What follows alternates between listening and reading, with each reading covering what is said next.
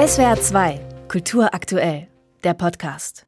Sie hören SWR 2 am Morgen. Was wäre, wenn? Unter diesem Motto schauen wir ja in den Gesprächen dieser Woche mal etwas in die Zukunft, spielen mit ein paar utopischen Gedanken, um so ein bisschen rauszukommen aus der ständigen Krisenstimmung. Eines der persönlichen Problemthemen ist dabei häufig das Älterwerden. Und heute fragen wir, wie wäre das denn, wenn wir das Alter nicht immer nur zum Problem machen, sondern auch schätzen würden? Darüber spreche ich mit der Gesundheitspsychologin Verena Klusmann. Sie ist Professorin für Gesundheitsförderung und Prävention an der Hochschule Furtwangen und hat bis 2022 das akademische Netzwerk Altersbilder der Universität Konstanz geleitet. Darin geht es genau um die Bilder, die wir vom Altern häufig haben. Hallo, Frau Klusmann. Hallo. Wie sieht denn unsere gesellschaftliche Vorstellung vom Älterwerden eigentlich aus? Dass es alles immer sehr, sehr schlimm ist?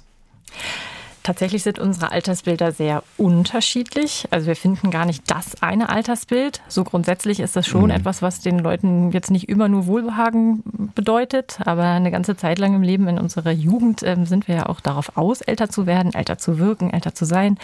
Und dann gibt es halt so einen Punkt, von dem man erwartet, dass es dann halt kippen könnte und dass auch Probleme auftreten könnten. Man äh, Nachlasse hatte im sozialen, im körperlichen vor allen Dingen auch.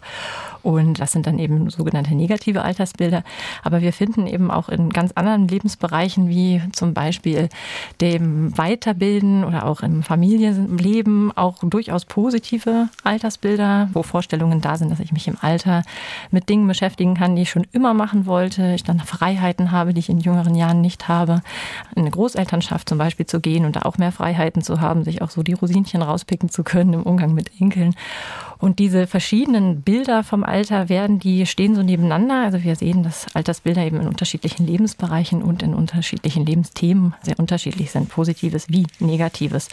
Und wenn ich also Vorstellungen habe davon, dass Alter was Negatives ist und alles bergab geht ab einem bestimmten Zeitpunkt, dann finden wir in der Forschung, dass das sich tatsächlich auswirkt wie so eine selbsterfüllende Prophezeiung. Dass also mhm. Personen, die erwarten, alt sein ist schlecht und negativ, die erleben dann auch eher tatsächlich ein Nachlassen im sozialen, auch im körperlichen. Das finden wir ganz deutlich auch in der Forschung. Sind denn diese negativen Aspekte, die es bei unseren Altersbildern gibt, tatsächlich auch so, dass Sie sagen, das wäre besser, das mal etwas kritisch unter die Lupe zu nehmen? Auf jeden Fall. Wir haben ein Positionspapier verabschiedet Anfang dieses Jahres. Sechs Thesen zum mal reflektieren über das, wo wir eigentlich stehen als Gesellschaft auch in Bezug auf unser Älterwerden und dass wir sagen, es gibt da einen Prozess, sich auch reflektierter und differenzierter mit dem Altwerden auseinanderzusetzen. Aber wir haben auch weiterhin ein massives Problem mit Diskriminierung. Altersdiskriminierung ist die Diskriminierungsform, die am häufigsten auftritt und die mhm. aber am wenigsten berichtet wird. Das heißt, die Leute haben eigentlich gar kein Bewusstsein dafür, dass sie in dem Moment diskriminiert werden. Mhm. Ja, und wir haben so eine geteilte Norm von dem, das ist schon okay, dass ich äh, als äh, alter Mensch irgendwie ein Stück weit diskreditiert und abgewertet werde und mir nicht mehr so viel zugetraut wird. Und da müssen wir ganz dringend dran und was verändern, weil wir wissen, dass ähm, die eigenen Altersbilder einen eben, wie ich gerade schon dargelegt habe, selbst irgendwann einholen in negativer Form, meine Entwicklungspotenziale ausbremsen.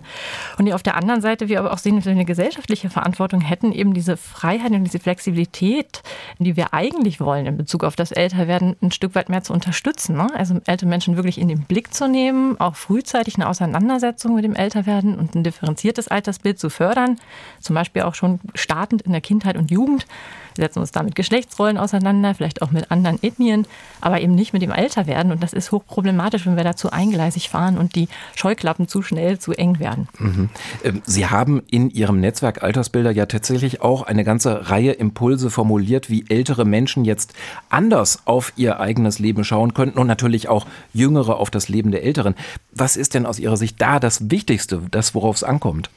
Miteinander in den Dialog zu treten und vor allen Dingen offen zu sein für das gegenseitige Erleben und Miteinander sein. Also wenn wir so Gruppenprozesse beobachten, dann finden wir sehr schnell, dass Menschen sich immer wieder in denselben Altersgruppen zusammenfinden, weil sie annehmen, dass diese Personen ihnen näher liegen und äh, sie sich da eher gut aufgehoben fühlen. Und diese sozialen Prozesse, die müssen wir dringend auflösen und anstoßen, dass es da mehr Miteinander und mehr Dialog gibt und dass wir auch mehr eine Reflexion darüber haben, an welcher Stelle ist eigentlich ähm, so ein Alterskompliment, wenn du siehst aber gut aus für dein Alter, das hätte ich ihnen ja gar nicht zugetraut für ihr Alter, fehl am Platze und sollte genauso vom Tisch wie auch eher negative Äußerungen über Geschlechterrollen zum Beispiel. Und können wir auch Dinge einfach mal in Frage stellen, wie ist es denn muss es denn sein, dass wir eine künstliche Zäsur schaffen, zum Beispiel mit einem Renteneintrittsalter mit 67? Oder wäre es nicht möglich, da einfach auch neue, flexiblere Modelle über die gesamte Lebensspanne zu denken, wann ich arbeite, wie viel ich arbeite, ob ich mich inhaltlich noch mal mehr verändern möchte, auch in meinen Rollen. Und dafür müssen halt die Möglichkeiten geschaffen werden, ne, dass diese Durchlässigkeit im System dann auch tatsächlich vorhanden ist. Und das muss in den Köpfen passieren und das muss dann aber auch in dem Handeln passieren. Mhm. Das ist ein Appell, von dem ich annehme, der richtet sich eigentlich wahrscheinlich an uns alle gleichermaßen, oder? an uns alle gleichermaßen, aber auch an Entscheidungsträger ganz im Besonderen nochmal, also PolitikerInnen zum Beispiel, gesellschaftliche Entscheidungsträger sonstiger Art, die eben da auch nochmal die Möglichkeiten haben, bestimmte Stellschrauben stärker mitzudrehen und zum Beispiel auch Mittel und ähm, Gelder freizugeben und zu investieren in Forschung, aber auch in gesellschaftliche Projekte, die sich ähm, mit einem differenzierten Alterswerden mhm. auseinandersetzen. Angenommen, wir lernen das Schauen in der Gesellschaft jetzt wirklich auch mal anders auf unser eigenes Älterwerden. Was können wir denn dabei gewinnen?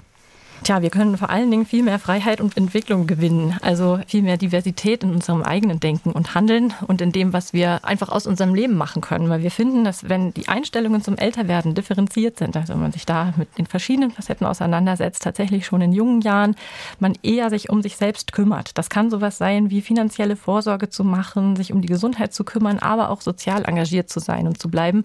Und wir als Gesellschaft insgesamt von diesem, ich halte mich engagiert und ich bringe meine Potenziale immer immer wieder neu ein, ähm, profitieren, weil Menschen eben kreativ bleiben, weil sie in unterschiedliche gesellschaftliche Bereiche ihre, ihre Potenziale eintragen, neue Projekte entstehen, wir also innovative Ansätze damit fördern und das eben auf der Ebene des Einzelnen, aber auch als Gesellschaft eben von diesem kreativen Miteinander profitieren können. Die Gesundheitspsychologin Verena Klusmann war das in der SWR 2 am Morgen. Zum Abschluss unserer Gesprächsreihe Was wäre wenn? Zur Frage hier, wie das wäre, wenn wir unser eigenes Älterwerden mehr schätzen würden. Und das zeigt sich, damit würden wir viel Lebensqualität gewinnen. Frau Klusmann, ich danke Ihnen vielmals für das Gespräch. Sehr gerne. SWR 2 Kultur aktuell. Überall, wo es Podcasts gibt.